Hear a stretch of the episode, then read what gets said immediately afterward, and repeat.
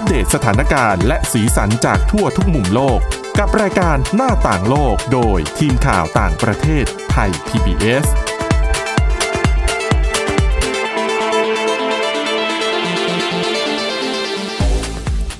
สวัสดีค่ะ คุณผู้ฟังต้อนรับเข้าสู่รายการหน้าต่างโลกนะคะ มาอัปเดตสถานการณ์และสีสันจากทั่วทุกมุมโลกกับทีมข่าวต่างประเทศไทย PBS ค่ะ พบกันได้ทุกวันจันทร์ถึงศุกร์นะคะ ช่วงเที่ยงถึงเที่ยงครึ่งแบบนี้ วันนี้ อยู่กันกับทีมข่าวต่างประเทศเหมือนเดิมนะคะ มีคุณทิพย์ตะวันธีรนัยพงศ์ดิฉันวินิษฐาจิตกรีค่ะ และน้องฝึกงานของเรา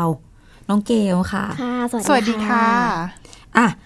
เรื่องที่ไม่พูดถึงไม่ได้เหมือนเช่นเคย แล้วก็ยิ่งคุยกันเรื่องนี้บ่อยขึ้นเรื่อยๆค่ะก็คือการระบาดของโควิด -19 เนี่ยนะคะ อืม อันเนี้ยจะไม่ได้พูดถึงสถานการณ์ล่าสุด เพราะว่าเรื่องของตัวเลขทุกคนก็ติดตามกันรายวันอยู่ตแล้ลวอดนะคะแทบจะเป็น เช้าทีบ่ายทีด้วยซ้ำเนาะวันละตั้งหลาย ๆ รอบที่จำนวนผู้ติดเชื้อเพิ่มขึ้น แต่อันเนี้ยจะเล่าย้อนประสบการณ์ของผู้ติดเชื้อโควิด -19 คนแรกที่อินเดีย เป็นรายงานข่าวสกู๊ปของ BBC เขาไปสัมภาษณ์คนนี้มา เป็นประสบการณ์ที่เธอคนเนี้ยเป็นผู้ป่วยรายแรกในอินเดียใช่ไหมค่ะค่ะ ไม่ได้รู้เพราะคุณหมอบอกนะ ว่าตัวเองติดโควิด -19 อ้าว เป็นการรู้ผ่านทางโทรทัศน์หืมฮึงงไหมค่ะตอนแรกอ่านข่าวนี้แว็บแรกก็งง แต่ว่า เธอเนี่ยเป็นนักศึกษาแพทย์อายุ 20 ปี มาจากบ้านน่ะอยู่ในรัฐเกรละทางตอนใต้ของอินเดีย แล้วก็ทีมข่าวเนี่ยเขาขอเรียกเธอคนเนี้ยด้วยชื่อสมมุติ ชื่อเรียกว่าราเฟียอืมค่ะราเฟียเนี่ยเขาก็เล่าให้ทีมข่าว BBC ฟังแบบนี้ก็คือ ราเฟียกับ ผู้ป่วยอีก 4 คนเนี่ยถูกนำตัวเข้าไปรักษาในโรงพยาบาล แล้วก็อีก 4 คนจู่ๆคุณหมอก็ปล่อยให้กลับบ้าน ค่ะ ส่วนตัวราเฟียเองเนี่ยไม่มีใครบอกอะไรเลย ก็อยู่รอในโรงพยาบาลอย่างนั้น ค่ะ คุณหมอก็ไม่พูดอะไร พอรอรอไปนานเข้าก็ถามคุณหมอว่า เออ เกิดอะไรขึ้นหรอ มันอะไรเนยังไง เราก็ต้องแปลกใจนะ อะ คนที่มากับเรากับกลับบ้านไปไปกันหมดแล้ว แล้วแล้วเราแล้วล่ะ เราเออ ฉันล่ะ ใช่ไหม ถามปุ๊บคุณหมอก็บอกว่า ไม่มีอะไร ทุกอย่างปกติดีค่ะค่ะสักแต่ไม่ให้พักกลับบ้านนะไม่ให้กลับบ้านอยู่ในเออโรงพยาบาลนั่นแหละ ราเฟียเนี่ยก็เล่นแชทผ่านทางโทรศัพท์มือถือมีโปรแกรมหนึ่งค่ะเพื่อนก็ส่งคลิปข่าวทีวีมาให้ ในคลิปเนี่ยมีเนื้อหาเกี่ยวกับนักศึกษาแพทย์คนหนึ่งที่เดินทางกลับมาจากอู่ฮั่นของจีนกลับมาที่อินเดียเนี่ยแล้วก็ตรวจแล้วพบยืนยันว่าติดเชื้อ โคโรนาสายพันธุ์ใหม่โควิด -19 เนี่ย ค่ะ เพื่อนส่งมาให้ พอราเฟียฟังคลิปนั้น รู้ตัวเลย เฮ้ย เราเรานี่นี่นานาใช่เนี่ย เธอรู้ทันทีเลยว่าหมายถึงตัวเอง ก็เลยเป็นการรู้ตัวว่าตัวเองติดเชื้อโควิด -19 จากทางโทรทัศน์ทางทีวีเนี่ย ก็คือย้อนไปอันนี้ตั้งแต่ 30 มกราคม เธอถูกประกาศให้เป็นคนไข้ติดโควิด -19 คนแรกในอินเดีย แล้วก็พอทราบเรื่องจากเพื่อนเนี่ย ประมาณหนึ่งชั่วโมง ทีมแพทย์ค่อยเข้ามา แล้วก็ชี้แจงให้ฟังแล้วก็มาบอกย่งนั้นใช่ว่าไหมเออ ผลตรวจมาแล้วมันเป็นบวกนะ เป็นบวกก็คือยืนยันว่าพบเชื้อค่ะอืมแต่แบบนี้ไม่ดีเลยนะคะ ต้องไปรู้ข่าวถ้าคือเป็นเรื่องของตัวเอง ทั้งๆที่แท้ๆเป็นเรื่องของตัวเองเนี่ยไปนะรู้จักข่าว ใช่ใช่เป็นอืมแต่แต่สื่อก็ไม่ได้ทำผิดอะไรกรณีนี้เป็นกรณีที่สะท้อนเรื่องของการปกปิดข้อมูลอืมของทางการแพทย์หรือว่า อาจจะเป็นไม่แน่ใจเป็นระเบียบการของภาครัฐอะไรหรือเปล่า หรือว่าต้องการโชคดีที่จะให้มั่นใจก่อนว่า อาจจะเทสซ้ำหรือเปล่าอ๋อไม่แน่ใจเหมือนกันว่ากระบวนการเป็นยังไง แต่โชคดีที่เธอเองเนี่ยไม่ได้ตื่นตระหนกอะไรราเฟียบอกว่า ยอมรับได้ เพราะว่าเออเอาอาจจะเป็นความที่พอจะมีความรู้อยู่ด้วยนะว่าค่ะคนป่วยโควิด -19 แล้วก็ผู้เสียชีวิตก็ไม่ได้เยอะขนาดนั้นค่ะเขาก็รักษาหายกันเยอะแยะอืมแล้วก็คนที่ ได้รับผลกระทบรุนแรงเราก็ทราบกันดีส่วนมากก็จะเป็นผู้สูงอายุ หรือว่าคนที่มีอาการพวกทางเดินหายใจอย่างเงี้ยนะคะ ค่ะ แล้วก็ทางการอินเดียจากนั้นก็ดำเนินการอย่างรวดเร็วนะ พอรู้ว่าติดเชื้อก็ให้เธอแจ้ง รายชื่อว่าไปเจอใครมาบ้างเนี้ยใครที่สัมผัสใกล้ชิดกับเธอมาบ้าง เพราะเธอเองเนี่ยกลับถึงอินเดียตั้งแต่ 25 มกราคมอืมและทันทีที่ทราบก็คือ โดนจับ กักโรคค่ะ ครอบครัวก็ได้รับผลกระทบทันที อย่างแม่เนี่ยก็ถูกจับไปก็อเป็นยู่ห่วงนะคะ ใช่อืมแม่ต้องไปอยู่หอแยกโรค อีกแห่งหนึ่งของวิทยาลัยการแพทย์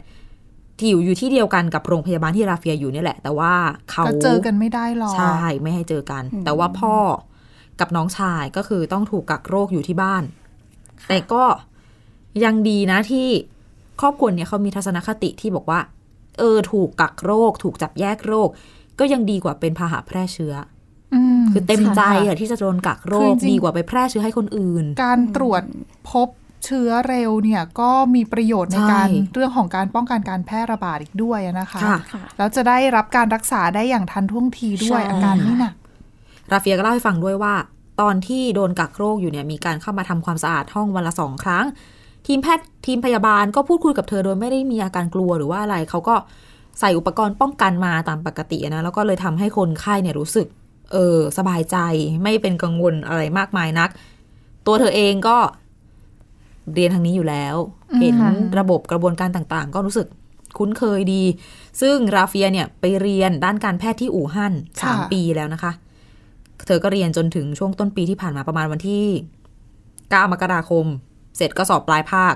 รอให้ปิดเทอมพอผ่านกลางเดือนไป เริ่มใกล้จะปิดเมืองใช่ไหมประมาณวันที่ 20 มกราคมก็บินอืมหนีรีบก็เรียกว่ารีบรีบกลัเดิบนทางออกจากมาอู่ฮั่นค่ะนั่นแหละกลับมาที่อินเดีย เป็นช่วงก่อนที่อินเดียจะส่งเที่ยวบินพิเศษไปรับคนกลับมา แต่ว่าข้อน่าสนใจตรงนี้ก็คือ ไม่มีอาการอืมตอนที่กลับออกมา ผ่านสนามบินใช่ไหมคะก็ถูกค่ะตรวจอุณหใช่ภูมิวัดเหมืออุนณหกันภูมิอืมแต่ก็ไม่มีอาการอะไรไปลงที่สนามบินกาลกัตตาที่โกชิ ก็ไม่มีอาการอะไร ต่อมาที่ได้เข้ามาตรวจเนี่ย เพราะว่าได้รับข้อความจากสถานทูตอินเดียที่ปักกิ่ง ซึ่งเขาเนี่ยแจ้งให้คนที่เดินทางมาจากจีน ไป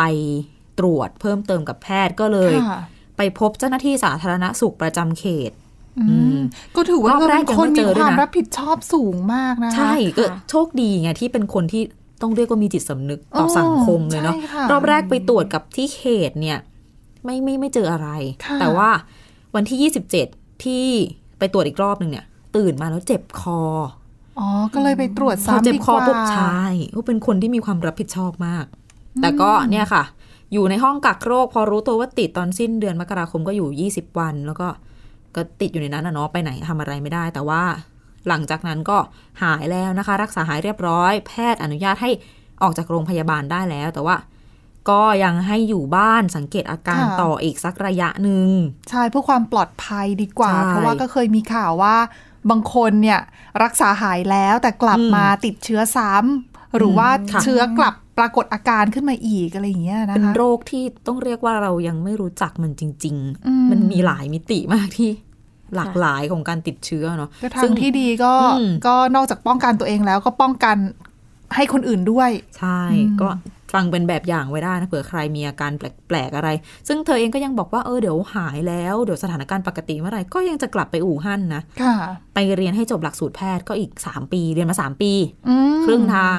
ก็ตอนนี้ก็น่าจะใกล้แล้วนะคะ ได้กลับไป เพราะว่าสถานการณ์ในอู่ฮั่นเองก็ใช่ดีขึ้นเรื่อยค่ะๆเมื่อเร็วๆนี้ก็ทางประธานาธิบดีสีจิ้นผิงก็ลงพื้นที่ไปด้วยเหมือนกันค่ะอืมอะ สะท้อนให้เห็นถึงความสำเร็จในเบื้องต้นอืมนะเขาค่ะว่าอย่างนั้นนะคะ ยังมีอีกเรื่องหนึ่งเรื่องเกี่ยวกับผู้หญิงกับโควิดเหมือนกัน ต้องบอกว่าในหลาย ๆ ประเทศเนี่ย มาตรการป้องกันการระบาดของโรคก็จะมีพวกปิดเมืองใช่ไหมคะอืมห้ามค่ะเดินทาง ปิดโรงเรียน ปิดระบบขนส่งต่าง ๆ นาก็คือนาป้องกันไม่ให้คนอืมมาอยู่ไปรวมกันเยอะเออใช่ค่ะที่บอกว่าเป็นเรื่องของผู้หญิงก็คือ เขารวบรวมมาให้ดูว่าการระบาดของโควิด -19 เนี่ยทำให้ผู้หญิงในเอเชียต้องเผชิญกับความทุกข์ยากอะไรบ้างๆอืมฟังแล้วก็เอ๊ะแล้วทำไมต้องเป็นแค่ผู้หญิงด้วย นั่นน่ะสิคะเออคือจริงๆในเมื่อโรคมันเกิดแบบนี้ขึ้นน่ะ ทุกคนก็ต้องลำบากเหมือนกันนะอะหรือว่าแต่ผู้หญิงลำบากมากกว่า อะ เนี่ยจะมาเล่าให้ฟัง ข้อแรกก็คือเรื่องของโรงเรียนปิดเนี่ยแหละ มีนักข่าวเกาหลีใต้เป็นผู้หญิง มีลูกสองคนแล้วค่ะ บอกมาบอกว่า อยู่บ้านกับลูกมาสามสัปดาห์แล้ว ไปไหนก็ไม่ได้ ต้องดูแลลูกงานก็ต้องทำคือเกาหลีใต้เนี่ย ประกาศเลื่อนเปิด เปิดเทอมใหม่อะเลื่อนไปอีกสองสัปดาห์นะคะก็คล้าย ๆ กับญี่ปุ่นเนอะใช่ เด็ก ๆ กว่าจะเปิดเทอมก็ยี่สิบสองมีนาคม แล้วเนี่ยสำหรับคนเป็นแม่ที่ต้องทำงานบ้านด้วย บางคนต้องทำงานนอกบ้านด้วย บางคนถึงก็บอกว่า รู้สึกซึมเศร้าเลยนะ ภาระมันหนักมาก ดูแลลูก ลูกก็เล่นเกมเล่นนู่นเล่นนี่ดูหนัง พอลูกหลับเธอก็ต้องทำงานบ้านทำงานส่วนตัว มันก็เลยเป็นภาระที่ต้องเจอ ก็เป็นอีกสิ่งหนึ่งแหละ ที่สะท้อนให้เห็นถึงความไม่เท่าเทียมกันทางเพศในเกาหลีใต้ ซึ่งอ้างอิงข้อมูลจาก World Economic Forum ค่ะเมื่อปีนี้เนี่ยนะคะ ล่าสุดเขาจัดอันดับการมีบทบาททางเศรษฐกิจของผู้หญิงเกาหลีใต้เอาไว้ ให้อยู่ที่อันดับ 127 จาก 155 ประเทศอืมท้ายตารางทีเดียวนะ ทั้งทั้งๆที่เกาหลีใต้เนี่ยเป็นประเทศที่มีขนาดเศรษฐกิจใหญ่นะ เป็นอันดับต้นๆเลยใช่ล่ะอันดับสิบต้นๆนะ ถ้าจำไม่ผิด ใช่ค่ะ แล้วนอกจากนี้ก็ถือว่าเทคโนโลยีก็ล้ำสมัยใช่เจริญแล้วเหมือนกันนะ เป็นประเทศพัฒนาแล้วอ๋อในทุกๆด้าน แต่ก็ใช่ยังมีมุมเนี้ยแหละ ที่หลายฝ่ายก็ยังวิจารณ์อยู่ อีกเรื่องหนึ่งที่ผู้หญิงต้องเจอ คือปัญหาความรุนแรงในครอบครัว นักสิทธิมนุษยชนใช่ สงสัยเหมือนกันใช่ไหมว่ามันเกี่ยวอะไรกับโรคค่ะอะเขาบอกว่านักสิทธิมนุษยชนรวบรวมมา คือเกิดความรุนแรงในครอบครัวมากขึ้น ระหว่างที่คนจีนหลายล้านคนต้องเก็บตัวอยู่ที่บ้านเพราะอย่าว่างเครียดหรือเปล่า เลยมาลงกับคนในบ้านอย่างนี้ ไอ้ตรงสาเหตุเนี่ยไม่แน่ใจแต่ว่ามีองค์กรเพื่อสิทธิสตรีเนี่ย ที่จีนนะคะ เขาได้รับการติดต่อเข้ามามากกว่าก่อนที่จะมีมาตรการกักตัวถึง 3 เท่า แล้วก็มีบางส่วนที่ตำรวจเนี่ยใช้การระบาดของโรคเป็นข้ออ้างที่ไม่ไปจัดการกับเรื่องความรุนแรงในครอบครัวด้วย ค่ะอืมคือเหมือนกับกรณีที่เราไปให้ความสนใจกับเรื่องของการจัดการกับโรค มากจนเราไม่ทันได้ติดตามหรือแก้ไขเข้าไปแก้ไขปัญหาอื่นที่มันเกิดขึ้นอยู่แล้วอยู่ก่อนแล้วด้วยนะคะ ค่ะ เพราะว่ามัวแต่จัดการกับการแพร่ระบาดของโรคทำให้บริการเพื่อผู้หญิงหลาย ๆ อย่าง เช่น การตรวจสุขภาพหรือว่าการช่วยเหลือเรื่องความรุนแรงทางเพศเนี่ยก็เหมือนถูกละเลยไป มีแฮชแท็กด้วย anti domestic violence during epidemic ก็คือการต่อต้านเรื่องของความรุนแรงในครอบครัวระหว่างการแพร่ระบาดแฮชแท็กเนี่ยอยู่ในเว่ยป๋ออมของจีน มีคนพูดถึงมากกว่า 3,000 ครั้งก็เยอะเหมือนกัน ยังไม่หมดนะคะ กับสิ่งที่ผู้หญิงต้องเผชิญระหว่างโรคระบาดแต่ว่าตอนนี้ขอพักกันสักครู่มาต่อกันในช่วงที่ 2 ค่ะ หน้าต่างโลกโดยทีมข่าวต่างประเทศไทย PBS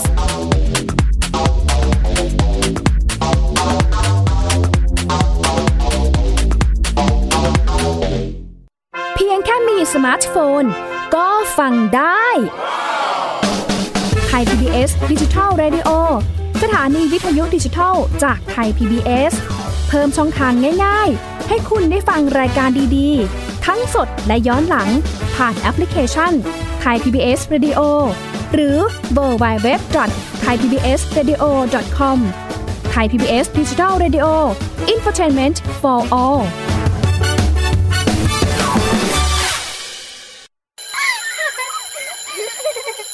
โรงเรียนเลิกแล้ว กลับบ้านพร้อมกับรายการ Kids Hours โดยวัญญาชยโย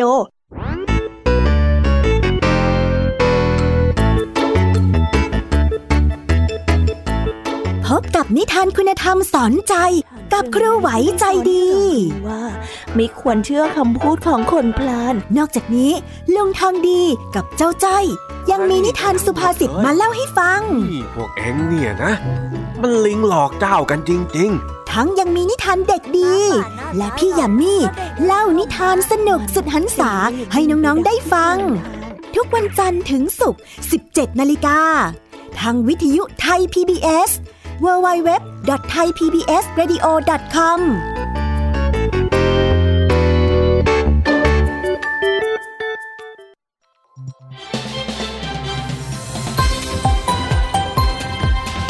ณกำลังรับฟัง ไทย PBS ดิจิทัล Radio วิทยุข่าวสารสาระ เพื่อสาธารณะและสังคม หน้าต่างโลกโดยทีมข่าวต่างประเทศไทย PBS กลับมาในช่วงที่ 2 ของรายการหน้าต่างโลกนะคะ ยังอยู่ที่เรื่องของทุกข์ยาก ที่ผู้หญิงต้องเผชิญระหว่างการระบาดของโควิด -19 พูดเรื่องโรงเรียนปิดคุณแม่ต้องคอยดูแลลูกๆไปแล้วอืมเรื่องค่ะความรุนแรงในครอบครัวก็ไปแล้วนะคะ มาพูดถึงบุคคลบุคลากรแถวหน้าในงานสาธารณสุข ซึ่งข้อมูลขององค์การอนามัยโลกบอกว่า 70%ทีเดียวนะอืมคนที่ทำงานภาคสังคมค่ะกับสาธารณสุขเนี่ยเป็นผู้หญิงอืมผู้หญิงรักเด็ก แล้วก็รักที่จะดูแลคนอื่นด้วย ใช่คนค่ะส่วนมากนะคะ ก็ ก่อนหน้านี้สื่อจีนก็ตีแผ่เรื่องราวของพยาบาลหญิงที่กล้าหาญต่อสู้อยู่แนวหน้ากับโควิด -19 เนี่ย มีวิดีโอเยอะแยะเลยนะที่แสดงภาพของกลุ่มเจ้าหน้าที่การแพทย์ที่ถูกโกนหัวด้วยกัน แล้วก็อืมไปจัดการกับการระบาดของไวรัส แล้วก็มีอะไรอีกผู้หญิงที่แท้งลูก คือยอมที่จะใช่คืออุทิศตัวเองเพื่อมาช่วยเหลือประชาชนอืมในช่วงของการแพร่ระบาดใช่จนตัวเองอาจจะต้องสูญเสียบางอย่างไปอะนะคะแม้ว่าตรงนี้บางส่วนอะบางคนอาจจะวิจารณ์ว่าเออมันเป็นเหมือนกันโฆษณาชวนเชื่ออืมของทางนั้นเหมือนกันหรือเปล่า แต่ว่าทาง BBC เนี่ยเขาไปสัมภาษณ์กับพยาบาลมาเขาเล่าว่าเจ้าหน้าที่โรงพยาบาลเนี่ยไม่ได้รับอนุญาตให้กินพักหรือว่าเข้าห้องน้ำเลยตลอดกะทำงาน 10 ชั่วโมงอืม นั่นนี่โหดมันไปเป็นไปได้เหรอที่จะไม่เข้าห้องน้ำสิบชั่วโมงอืมหรือว่าคุณไม่ได้ดื่มอะไรเข้าไปเลย คุณก็เลยไม่ได้เข้าห้องน้ำก็เป็นไปได้นะคะ คือบางทีอืมเราแบบหมกมุ่นอยู่กับการทำงานมากจนอาจจะเกินไปยุ่งมากบางทีก็ลืม ใช่ แล้วก็มีคนที่ก่อตั้งแคมเปญเพื่อช่วยเหลือผู้หญิงท่ามกลางการต่อสู้กับโรคโควิด -19 เนี่ยเขาบอกว่า ไม่ค่อยมีใครคิดจะส่งจัดหา พวกผลิตภัณฑ์ที่เจ้าหน้าที่การแพทย์ผู้หญิงต้องใช้แล้วก็มีหลายหมื่นคนเลยนะค่ะเธอก็เลยทำแคมเปญพยายามจะส่งผลิตภัณฑ์เพื่อสุขอนามัยของผู้หญิงเนี่ยไปให้คนที่ทำงานแถวหน้าในหูเป่ยอืมอืมเพราะว่าผู้หญิงก็จะต้องมีประจำเดือนมีใช่อุปกรณ์อะไรต่างๆนู่นนี่เฉนั่นพาะเยอะอะนะคะอืมเรื่องของสุขอนามัยของผู้หญิงเอง ใช่ก็เป็นเรื่องที่เกิดขึ้นในช่วงจนี้ริงๆนะแล้วคะดูแลคนอื่นก็อย่าลืมดูแลตัวเองด้วยนะคะสำคัญฟัเหงมือนกันเรื่องเพราะว่าถ้าเราป่วยไปเนี่ย เราก็ไม่สามารถไปช่วยเหลือคนอื่นได้นะค่ะต้องให้คนอื่นมาดูแลด้วยอีกต่างหากอืมนะคะ ข้อที่ 4 ค่ะ เป็นเรื่องของแรงงานแม่บ้านพลัดถิ่น อย่างที่ฮ่องกงเนี่ยเขาคาดว่าน่าจะมีคนทำงานบ้านที่มาจากฟิลิปปินส์อินโดนีเซีย หรือว่าเป็นชาวต่างชาติเนี่ย ตอนนี้ก็คือต้องเผชิญกับอะจะหาซื้อเจลล้างมือหาซื้อหน้ากากอนามัยก็ไม่ได้ใช่ไหมค่ะไหนจะเรื่องของการว่าจ้างงานที่อาจจะไม่มั่นคงอาจจะถูกบอกเลิกจ้างอะไรอีกหลายอย่าง ความต้องการอุปกรณ์อนามัยตอนนี้ราคาก็สูงเกินกว่ารายได้ของพวกเขา ก็เลยมีองค์กรลุกขึ้นมาช่วยกันเริ่ม รับบริจาคหน้ากากเอาไปให้ แรงงานที่คนว่าจ้างเนี่ยไม่ได้หาอุปกรณ์พวกนี้ให้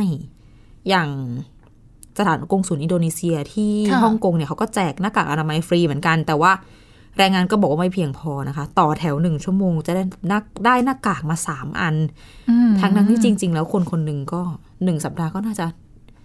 วันละอันเนาะต้องเปลี่ยนแล้วนะก็ถ้าห้าหกชิ้นอย่างน้อยสมมติใช้บางซ้ำได้ทีสักครั้งหนึ่งใช่หรือไม่ออกจากบ้านสักวันหนึ่งอย่างซึ่งเงี้ยจริง ๆ แล้วเนี่ยหน้ากากอนามัยเนี่ยก็ไม่ไม่ค่อยแนะนำให้ใช้ซ้ำด้วยใชนะคะ่แต่ว่าตอนนี้กลายเป็นว่าหลายที่ ด้วยความที่ขาดหแคลลายนๆคนเขาก็มองว่าไม่มีมีใช้ใช้ของเก่าดีกว่าดีกว่าไม่มีเลยเลยใช่อ่าแต่ทางที่ดีเนี่ยมาตรการที่สำคัญนอกจากใส่หน้ากากแล้วดิฉันว่าเรื่องของการล้างมือ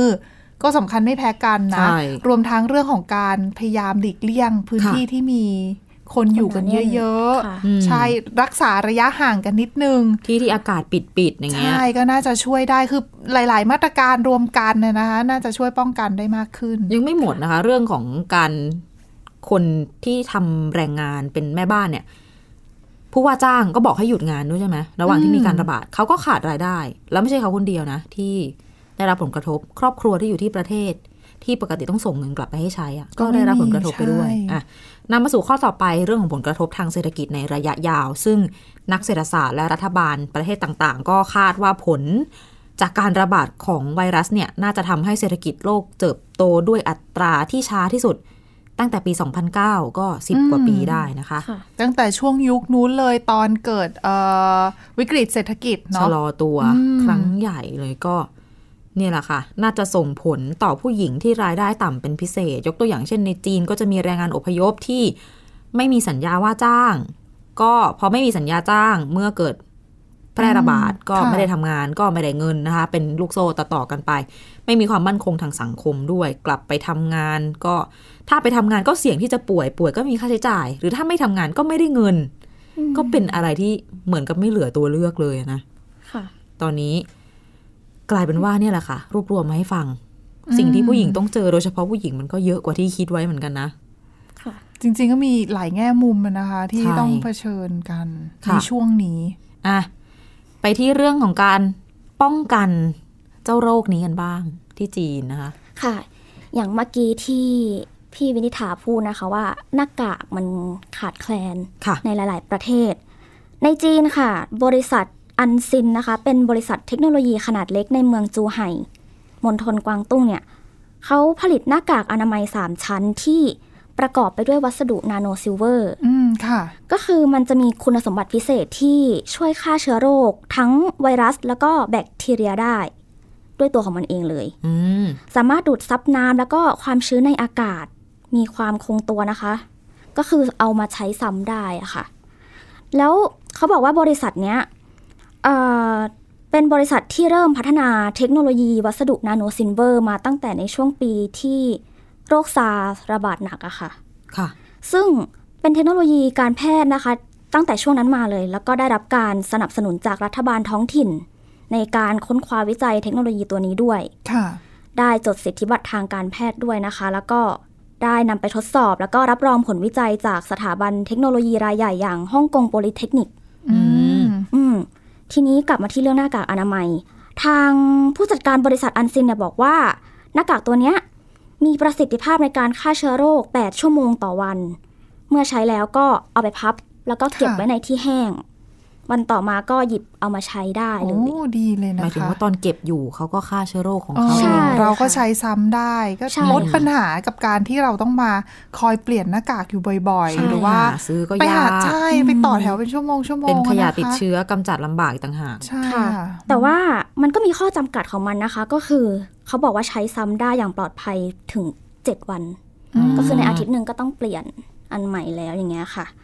แล้วก็โดยการผลิตหน้ากากอนามัยตัวนี้เนี่ยนะคะ เขาบอกว่านอกจากจะช่วยแก้ปัญหาภาวะขาดแคลนหน้ากากในช่วงนี้แล้วเนี่ย ยังช่วยลดปัญหาขยะ ในอืมประเทศได้ด้วยค่ะใช่จริงเพราะเรื่องของการจัดการขยะอย่างที่คุณวินิษฐาบอกไปเรื่องของขยะติดเชื้อเนาะค่ะก็สำคัญเหมือนกัน ยิ่งมีข่าวที่ว่าเอาหน้ากากใช้แล้วมาขายใหม่ เป็นการรีไซเคิลที่ไม่ควรมันจะไม่ได้ทำเลนะยเออแค่เราไม่ได้นะเราใช้เองแล้วเราเอาของเก่าของเรามาใช้ก็รู้ซ้ำสึก็กไม่แบบได้แล้วที่แบบนะเอาไปตากแล้วนี่แล้วเอามาของใช้คนอื่นมาใช้ค่ะ โอ้ยอืมแค่คิดก็แย่แล้วนะคะค่ะค่ะก็ไม่ดีเลยนะแบบนี้ค่ะ อย่างน้อยก็อาทิตย์ละหนึ่ง อันอาทิตย์ละหนึ่งชิ้นก็ยังดีนะแต่บางประเทศก็ก็ถ้าขาดแคลนหน้ากากมากๆ ก็จำกัดแบบอาจจะได้สองชิ้น ใช่ เหมือนสัปดาห์หนึ่งให้สามชิ้นสองชิ้นอะไรอย่างนี้แบบจำกัดเหมือนที่การเกาหลีขายใต้นะไงอืมซื้อได้สัปดาห์ละสองชิ้นอืมต่อคน ใช่ก็ก็ถ้าต้องไปทำงานทุกวันก็ลดการออกจากบ้านเนี่ยช่วงนี้ก็ต้องหาทางทำงานในบ้านใช่หรือต้องต้องจัดการตั้งแต่บริษัท จริง ๆ บางสิ่งผู้ก็เป็นางานเป็นมาตรการที่รัฐบาลบริษัทหรือว่าอะไรช่วยกันได้นะเพราะเดี๋ยวนี้เนาะเราก็มีเทคโนโลยีเราทำงานจากบ้านจริงได้แล้วอะบางทีค่ะไม่ต้องไปถึงออฟฟิศก็ได้เนาะอืมไม่ต้องใช่เดินทางด้วยเออก็ปิดท้ายวันนี้นะคะด้วย เรื่องของเทคโนโลยีเหมือนกันค่ะอยู่ยังอยู่ที่ประเทศจีนแล้วก็เป็นเรื่องของโควิด -19 เช่นเดียวกันค่ะ ทีมแพทย์ของทางเอ่อกรุงปักกิ่งที่เขาเดินทางลงพื้นที่ไปช่วยงานที่โรงพยาบาลรักดูแลคนไข้ที่ติดเชื้อโควิด -19 ที่โรงพยาบาลในเมืองอู่ฮั่นน่ะนะคะค่ะเขาก็เสนอคือเหมือนกับเขาได้ประยุกต์ใช้เอาอุปกรณ์ทางการแพทย์ที่มีอยู่แล้วนี่แหละ มาใช้ให้เกิดประโยชน์เพิ่มมากขึ้น สิ่งนั้นก็คือ เครื่องตรวจเอ่อเครื่องอัลตราโซนิกค่ะ เจ้าเครื่องอัลตราโซนิกเนี่ยเขาบอกว่านำมาประยุกต์ใช้เพื่อตรวจร่างกายของผู้ต้องสงสัยว่าติดเชื้ออืมค่ะพอตรวจเสร็จได้ข้อมูลคือเครื่องเนี้ยเขาจะทำงานคล้ายๆ กับเครื่องอัลตราซาวด์ก็คือจะค่ะตรวจภายในให้ว่าหัวใจเป็นยังไง ปอดเป็นยังไง เส้นเลือด หรือว่าอวัยวะต่างๆนะคะค่ะแล้วเอาข้อมูลที่ได้ทั้งหมดเนี่ยส่งต่อไปให้กับแพทย์ผู้เชี่ยวชาญอืมทำการวินิจฉัยโรคอีกทีนึงค่ะซึ่งก็คือลดกระบวนการกับการที่จะต้องมีแพทย์มา คอยนั่งวินิจฉัยโรคให้ที่โรงพยาบาลก็คือลดจำนวนคือแพทย์อาจจะนั่งแยกไปอีกที่หนึ่งเลยล่ะ แล้วก็เสี่ยงแค่ใช่ลดน้อยความลงเสี่ยงของด้วยแพทย์ด้วยนะคะอะเพราะว่าไม่ต้องไป ไปอยู่กับคนไข้หรือว่าผู้ต้องสงสัยนั่นเองค่ะก็ตรวจวินิจฉัยได้ พอวินิจฉัยโรคได้ก็จะได้ทำการรักษาได้ถูกวิธีเพิ่มมากขึ้น คือค่ะอุปกรณ์เนี้ยถือว่าใช้ง่ายเขาบอกพกพาสะดวก แล้วก็ไม่ต้องใช้ทักษะอะไรมากมาย แค่ให้เจ้าหน้าที่ทางการแพทย์ที่มีความรู้เบื้องต้นอยู่แล้วเนี่ย ฝึกค่ะอีกนิดหน่อยก็สามารถใช้งานอุปกรณ์ชิ้นนี้ได้นะคะ นอกจากนี้แล้วเนี่ยเขาบอกว่าเขาเชื่อว่าเจ้าเครื่องมือชนิดเนี้ยอัลตราโซนิกเนี่ยจะช่วย ทำหน้าที่ได้ดีกว่าการใช้ CT สแกนคือก่อนหน้าเนี้ยอืมจีนใช้ชุดตรวจก่อนเชื้อแต่แต่ปรากฏว่าพอคนเยอะขึ้นชุดตรวจไม่ชุดพตรวอจนี่ตรวจใช่ไหมคะ DNA ใช่ถึงระดับลึกเลย คือก็ชัวร์สุดนั่นแหละ เพียงอะแต่ว่าก็ก็มีไม่เพียงพอนะคะ ก็เลยคิดค้นวิธีก่อนหน้านี้ก็ใช้เครื่อง CT สแกนมาตรวจ ปอดข้างในมาสแกนดูว่าเป็นยังไงค่ะค่ะเพื่อจะได้วินิจฉัยได้ว่าเอ๊ะคนนี้ป่วยหรือเปล่าติดเชื้อหรือเปล่า แต่ว่าวิธี CT สแกนก็ทำไม่ได้บ่อย มันมีเรื่องของรังสีเยอะด้วยใช่ใช่ค่ะ ดังนั้นเนี่ยเขาก็เลยมองว่าเจ้าเครื่องอัลตราโซนิกเนี่ยจะช่วยทำให้การตรวจเนี่ยทำได้บ่อยครั้งมากขึ้นได้ทำได้ทุกวัน เพราะว่าอาการเปลี่ยนทุกวันอยู่แล้ว ดังนั้นก็น่าจะเป็นตัวช่วย ชิ้นใหม่ที่จะมาช่วยในการรับมือกับการแพร่ระบาดครั้งนี้ได้ค่ะอืมก็น่าน่าจะทำให้ตรวจได้ง่ายขึ้นกว่าเดิมเยอะนะคะค่ะอะก็เอาใจช่วยประเทศที่มีการแพร่ระบาดอยู่ตอนนี้ค่ะ ให้รักษาหาวิธีควบคุมกันได้เร็วๆนะคะ และนี่คือเรื่องราวน่าสนใจที่นำมาฝากกันในวันนี้นะคะ คุณผู้ฟังติดตามฟังรายการหน้าต่างโลกได้ทุกวันค่ะจันทร์ถึงศุกร์เวลาเที่ยงถึงเที่ยงครึ่งนะคะ ทาง www.thaipbsradio.com หรือว่าจะฟังผ่านพอดแคสต์ก็ได้ค่ะ แค่ค้นหาคำว่าหน้าต่างโลกนะคะ ก็จะได้มาอัปเดตเรื่องราวที่น่าสนใจและสีสันจากทั่วทุกมุมโลกกัน วันนี้เราทั้ง 3 คนและทีมงานทั้งหมดลาไปก่อน สวัสดีค่ะ สวัสดีค่ะ ติดตามรับฟังรายการย้อนหลังได้ที่เว็บไซต์และแอปพลิเคชันไทย PBS Radio ไทย PBS ดิจิทัล Radio วิทยุข่าวสารสาระ เพื่อสาธารณะและสังคม